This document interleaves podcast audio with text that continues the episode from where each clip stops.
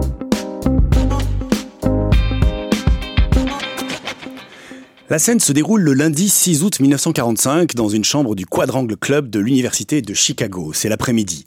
Un homme est assis sur un lit, il fronce les sourcils. Au sol, devant lui, des journaux étalés. Sur la table de chevet, un poste de radio qui dit Le président Truman a confirmé dans une allocution que la ville japonaise d'Hiroshima avait été détruite par l'explosion d'une bombe atomique, une nouvelle arme d'une puissance effroyable développée par les États-Unis dans le plus grand secret.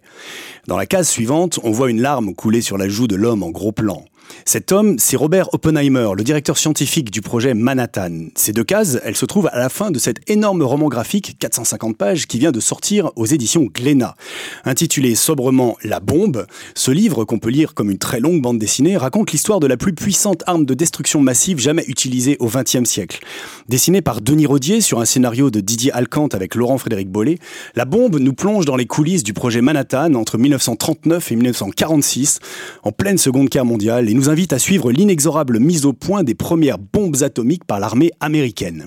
On y retrouve tous les acteurs plus ou moins célèbres de cette aventure scientifique et militaire. Robin Oppenheimer, donc, mais aussi Albert Einstein ou Enrico Fermi, côté physicien, mais aussi le général Leslie Groove, qui commanda le projet Manhattan, et bien sûr les présidents américains Roosevelt et Truman.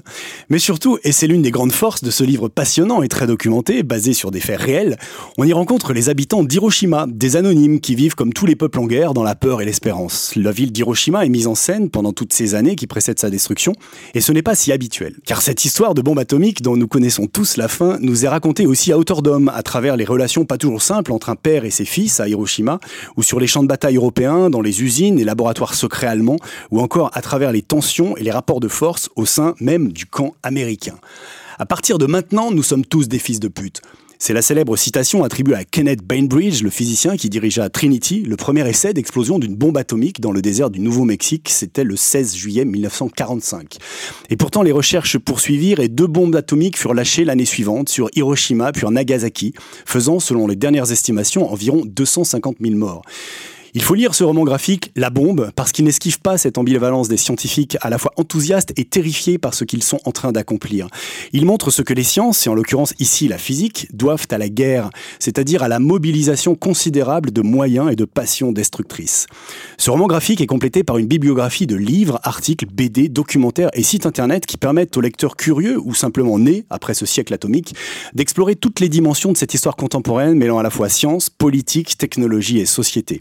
Aujourd'hui, neuf pays possèdent l'arme nucléaire qui est entre-temps devenue bien plus dévastatrice. L'arsenal mondial est composé d'environ 15 000 engins, cinq fois moins que durant la guerre froide, mais encore largement suffisant pour anéantir plusieurs fois la planète. Vous croyez mon histoire terminée? Et si elle ne faisait que commencer? Ce sont les derniers mots prononcés par l'uranium lui-même, l'élément chimique par lequel la bombe arrive, dans ce roman graphique qui lui prête une voix pour en faire un narrateur menaçant. La bombe de Rodier, Alcante et Bollet, édité par Glénat, est aujourd'hui dans la playlist du Quai des Savoirs.